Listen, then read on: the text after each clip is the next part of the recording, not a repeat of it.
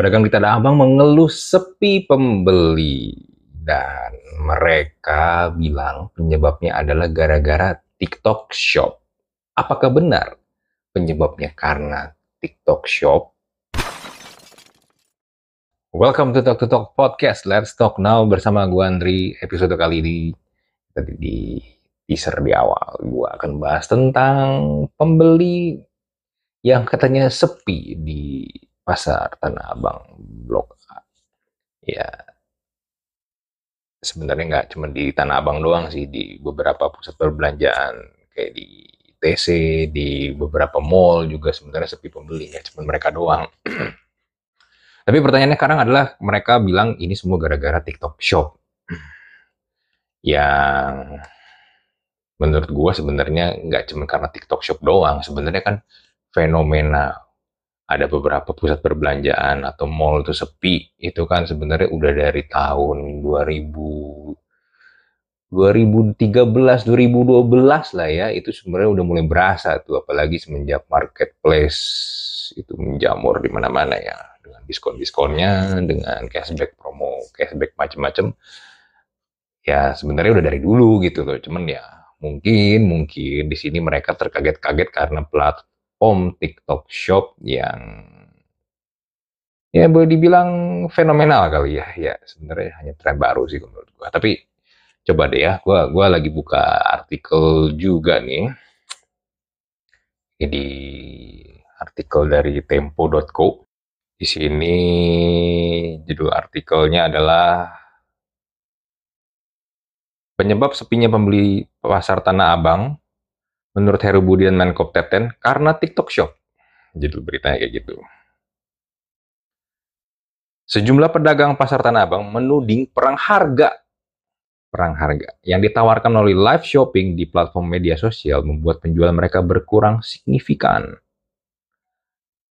Mereka juga telah menggunakan metode yang sama melalui live shopping, tapi hasilnya tidak memuaskan.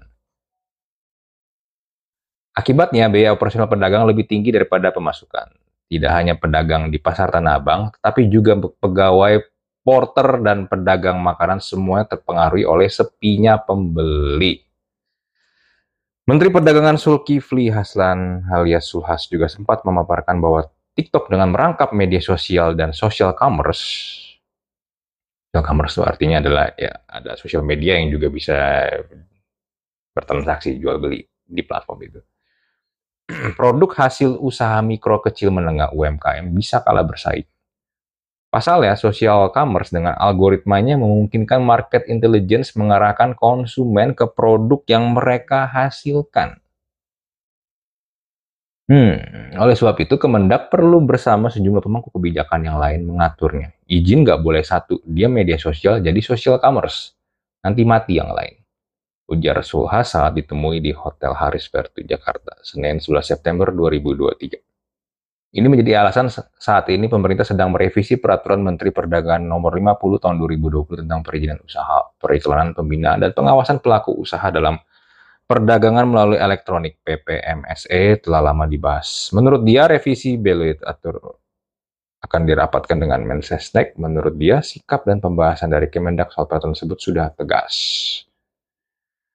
Lalu ada Heru Budi bilang cara belanja konsumen berubah menanggapi sepinya pembeli di pasar Tanah Abang, pejabat Gubernur DKI Jakarta Heru Budi Hartono mengatakan hal tersebut terjadi karena cara berbelanja konsumen yang berubah.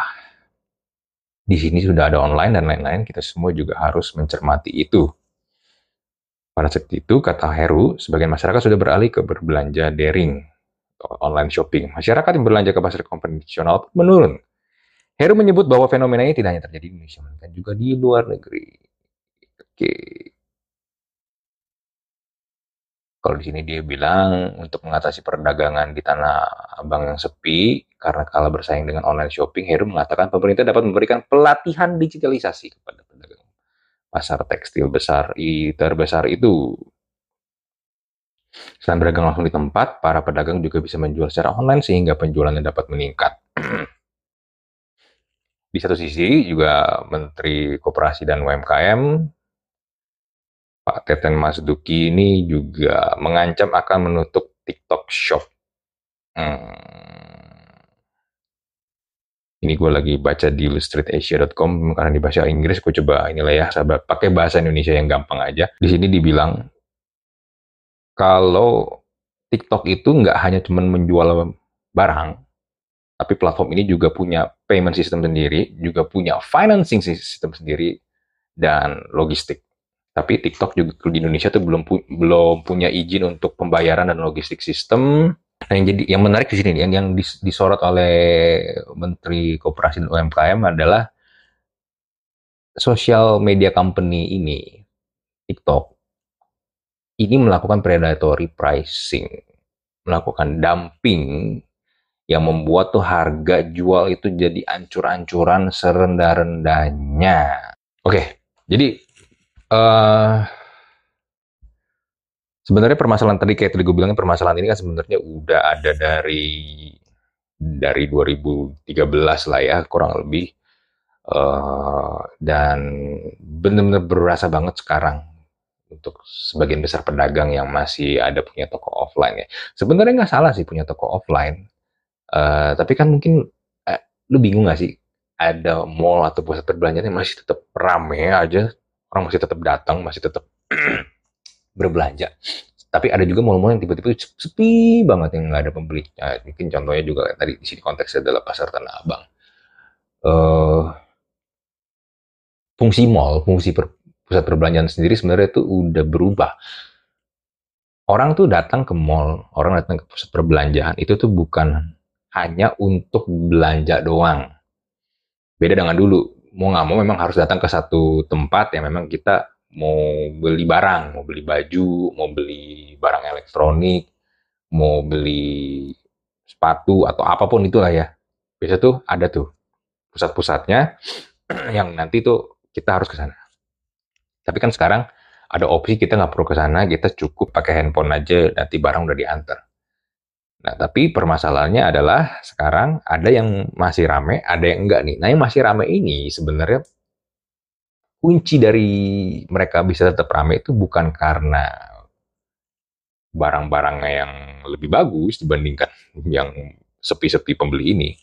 Tapi tapi beberapa mall, beberapa tempat tuh bisa tetap rame karena kenapa? Mereka mengubah konsepnya itu menjadi tempat komunal, tempat berkumpul dari orang-orang. Nah, ini yang tidak disadari atau tidak diterapkan oleh beberapa pusat perbelanjaan yang sekarang sepi. Mereka masih tetap mempertahankan konsepnya yang dulu, yaitu tempat orang untuk jualan. Nah, sedangkan sekarang, apalagi setelah COVID, tempat-tempat pusat perbelanjaan yang masih ramai, mall yang masih ramai itu berubah menjadi tempat yang komunal tempat orang ngumpul, tempat orang nongkrong, tempat orang ya jadi ber, ber, berekreasi lah. Yang kalau lo perhatiin itu ditandai dengan banyaknya tenan-tenan makanan dan minuman, coffee shop dan sebagainya. Jadi tuh orang tuh datang ke sana tuh memang untuk ketemuan atau kadang untuk meeting juga ada juga untuk ya just buat ngobrol aja jadi kan trafficnya tetap rame karena kenapa? Ada tempat untuk nongkrong, ada tempat untuk makan, ada tempat untuk minum, ada tempat untuk bertemu. Nah ini nih yang akhirnya tidak dilakukan atau telat dilakukan oleh pusat perbelanjaan lain yang akhirnya ya gua nggak punya tujuan, gua nggak punya alasan untuk gua harus datang ke sana gitu loh. Karena opsi yang ditawarkan juga tenan-tenannya nggak menarik dan ini yang akhirnya yang bikin mall-mall atau pusat perbelanjaan ini akhirnya pelan-pelan dan akhirnya sepi pengunjungnya gitu. Ya gimana akhirnya pedagang di sana mau ngarepin penjualannya rame kalau yang datang aja tuh hampir gak ada gitu.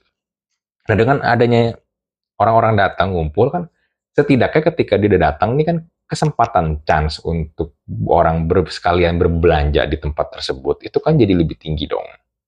ya kan? Contoh deh misalnya kayak beberapa tempat ya kayak yang sering gue lihat adalah kayak Central Park dengan konsepnya dia yang ada taman di tengah itu tuh itu udah pasti menarik pengunjung banget karena kenapa ya tadi konsepnya adalah komunal. Orang tetap datang ke sana ya untuk ngumpul, untuk makan bareng, untuk ketemu dengan teman-temannya atau saudaranya. Dan tapi kan di situ juga tetap masih dipertahankan tuh tenan-tenan yang memang ya memang untuk jualan aja, untuk mereka memang jualan barang gitu, produk. Mereka akhirnya bisa kebagian, bisa dibilang bisa kebagian ya karena kenapa ya? Karena trafficnya ramai. Itu mungkin di satu sisi yang akhirnya tidak dilakukan oleh Tanah Abang dan mereka melihatnya adalah karena masalah online TikTok Shop di sini. Yes, of course ada variabel ini ada pengaruhnya juga. Tapi balik lagi, masalahnya adalah nggak cuma di TikTok Shop-nya doang. Di TikTok Shop, of course sekarang juga secara online, cara orang jualan dan cara orang belanja juga udah bergeser nih. Yang tadinya tuh kita hanya cukup buka aplikasi marketplace aja kita lihat barang apa yang mau kita beli, kita tinggal tek tek, tek udah beres, ya kan? Nah, tapi sekarang ternyata tren orang live, jualan live itu ternyata tuh menarik perhatian orang jauh daripada ketika hanya lihat barangnya doang. Ya, ya, pengalaman lah ya ketika lu lagi searching barang, eh, barang yang ditawarkan itu memang akan muncul banyak banget, tapi kan lu nggak ketemu sama orangnya kan, lu gak ketemu sama penjualnya. Nah bedanya di sini, ini ada penjualnya. Lu bisa berinteraksi, lu bisa engage dengan si penjual yang lagi live. Dan sebenarnya konsep live ini nggak cuma di TikTok, di Tokopedia dan Shopee pun juga ada. Walaupun ya mungkin nggak seramai di TikTok ya, karena TikTok pada dasarnya memang kan adalah aplikasi video. Eh, jadinya tuh gampang banget lebih buat convert para usernya tuh untuk menggunakan live video. Tapi ada masalah baru. Masalah barunya adalah ya kalau pernah dengar dengan tentang Project S TikTok itu lu bisa nonton lengkapnya di YouTube ya temen gua, so, Ferry Irwandi udah udah dibahas lengkap di situ. Nah masalahnya sekarang adalah begini, TikTok itu ternyata juga selain berperan sebagai penyedia tempat, mereka tuh juga pengen ikutan jualan masalahnya. Walaupun dengan tidak ini ya, tidak menggunakan nama sebagai eh, toko TikTok gitu enggak ya ada ada lagi lah toko-toko tertentu nah, tapi mereka karena punya data yang database yang kuat mereka bisa lihat kan barang-barang apa nih yang laku di, negara-negara ini. Misal di Indonesia yang laku lagi laku apa sih? Mereka bikin produk yang sama yang mirip dan of course dengan harga yang jauh lebih murah. Nah ini yang sebenarnya dipermasalahkan uh, sama para pelaku UMKM lokal di Indonesia adalah harganya itu tidak masuk akal. Kemarin gua diundang audiensi juga waktu itu sama Kementerian Koperasi UMKM. Jadi ada beberapa seller lokal UMKM yang bilang itu harga memang udah nggak nggak bisa masuk gitu. Ada ada kasih contoh gitu kaos harga cuma dua ribu noceng lu bayangin aja ya walaupun lu nggak bisa expect kaos itu bakal bagus banget kualitasnya tapi dengan lu jual harga kaos dua ribu aja itu udah buat ini ya para pelaku usaha lokal itu itu udah nggak masuk hitungan itu. Itu udah jauh mungkin di bawah modal di bawah kos. Nah tapi kenapa TikTok bisa melakukannya? Karena TikTok ya pengen merebut, pengen merebut marketnya dulu ini. Jadi mereka melakukan dumping price, predatory pricing tadi, yang membuat para pelaku UMKM lokal of course ketar-ketir. Nah, solusinya sebenarnya ada di pemerintah nih. Gimana caranya melindungi para pelaku UMKM lokal ini? Karena gini, pelaku UMKM lokal itu akan selalu gue lihat kesulitan untuk bisa naik kelas, untuk scale up. Karena ya satu modal susah ya kan dan yang kedua adalah memang mereka akan selalu kalah dari gempuran barang-barang impor terutama dari China yang harus ya menurut gua ada peran pemerintah di situ melindungi supaya barang-barang impor ini tidak membunuh barang-barang yang diproduksi oleh UMKM lokal yang barangnya notabene sama percis tapi dengan harganya jauh lebih murah dan kemarin juga ada yang cerita ada satu UMKM bilang mereka tuh ingin coba expand ke luar negeri ke salah satu negara di Asia Tenggara. Dan ternyata negara tersebut, negara Thailand, ternyata mereka tuh melakukan proteksi terhadap para pelaku UMKM lokal itu adalah dengan cara memberikan pajak yang tinggi banget buat brand atau produk dari luar yang mencoba masuk penetrasi ke pasar di Thailand. Dan apalagi kalau barangnya itu notabene sama dengan yang dijual oleh para, pelaku UMKM di Thailand. Nah, itu yang gue lihat tuh kayaknya masih belum dilakukan di Indonesia nih. Jadi barang impor tuh gampang banget ya, walaupun udah ada nih katanya ada peraturan yang katanya kalau barang ini di bawah 100 dolar 1 juta 1 juta tuh kata itu nggak boleh masuk ya tapi gue nggak tahu nanti penerapan ini seperti apa balik lagi ya penerapannya seperti apa gitu karena berapa kali kemarin juga ada cerita ternyata juga diakalin gitu tuh. Akhirnya company mereka buka company di sini. Ya daftar aja, PT-nya ada, ada mereka juga pakai nama orang Indonesia sebagai entah direkturnya atau siapanya itu perwakilan di sini, tapi ya kantornya tuh nggak ada. kantornya tuh nggak ada, kantornya nggak ada, tapi mereka produksi barang mereka tetap kirim dan dengan atas nama perusahaan yang ada di Indonesia. Jadi seakan-akan itu tidak impor. Bukan diimpor langsung dari China, tapi memang ada perusahaan di Indonesia yang produksi di sini, tapi bikinnya kelihatannya tuh di China. Nah, ini nih yang menurut gue nih ini masalah yang kompleks banget nih, karena nggak hanya bisa selesai dari satu atau dua peraturan doang. Kalau tadi bilang kasih pelatihan, kasih pelatihan untuk cara jualan secara live itu pun nggak serta merta langsung rame kan ya karena balik lagi ya untuk membangun personal lo di internet di sosial media apalagi ya itu kan nggak butuh itu kan nggak hanya modal lu buka handphone lu jual langsung rame kan lu, lu, lu harus bangun dulu personal lu, lu harus bangun user base dulu dulu followers dan itu itu terlalu banyak banget jadi apa yang terjadi di Indonesia sekarang ini ini adalah fenomena yang sebenarnya satu tadi eh, beberapa pusat perbelanjaan sepi ya memang karena mereka telat untuk beradaptasi aja sebenarnya. Pusat perbelanjaan lain ada kok yang tetap ramai, tapi ya mereka mengubah konsep menjadi yang komunal. Nah lalu untuk yang tik, mereka menyalahkan TikTok, ya, TikTok mungkin ada peran di situ, tapi nggak 100% salah TikTok juga. Karena ya kalau tadi yang udah gue bilang ya, TikTok memang sekarang sedang mencoba meng merebut pasar di dunia ya walaupun dengan cara predatory pricing yang of course itu bakal bisa membunuh para pelaku usaha lokal dan ini balik lagi peran pemerintah sangat-sangat krusial banget dan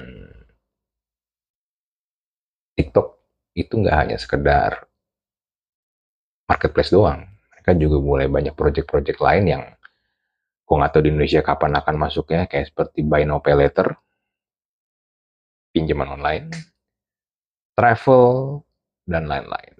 Nah, apakah kita bisa menghadapinya? Apakah kita bisa embrace produk-produk yang masuk tersebut? We'll see.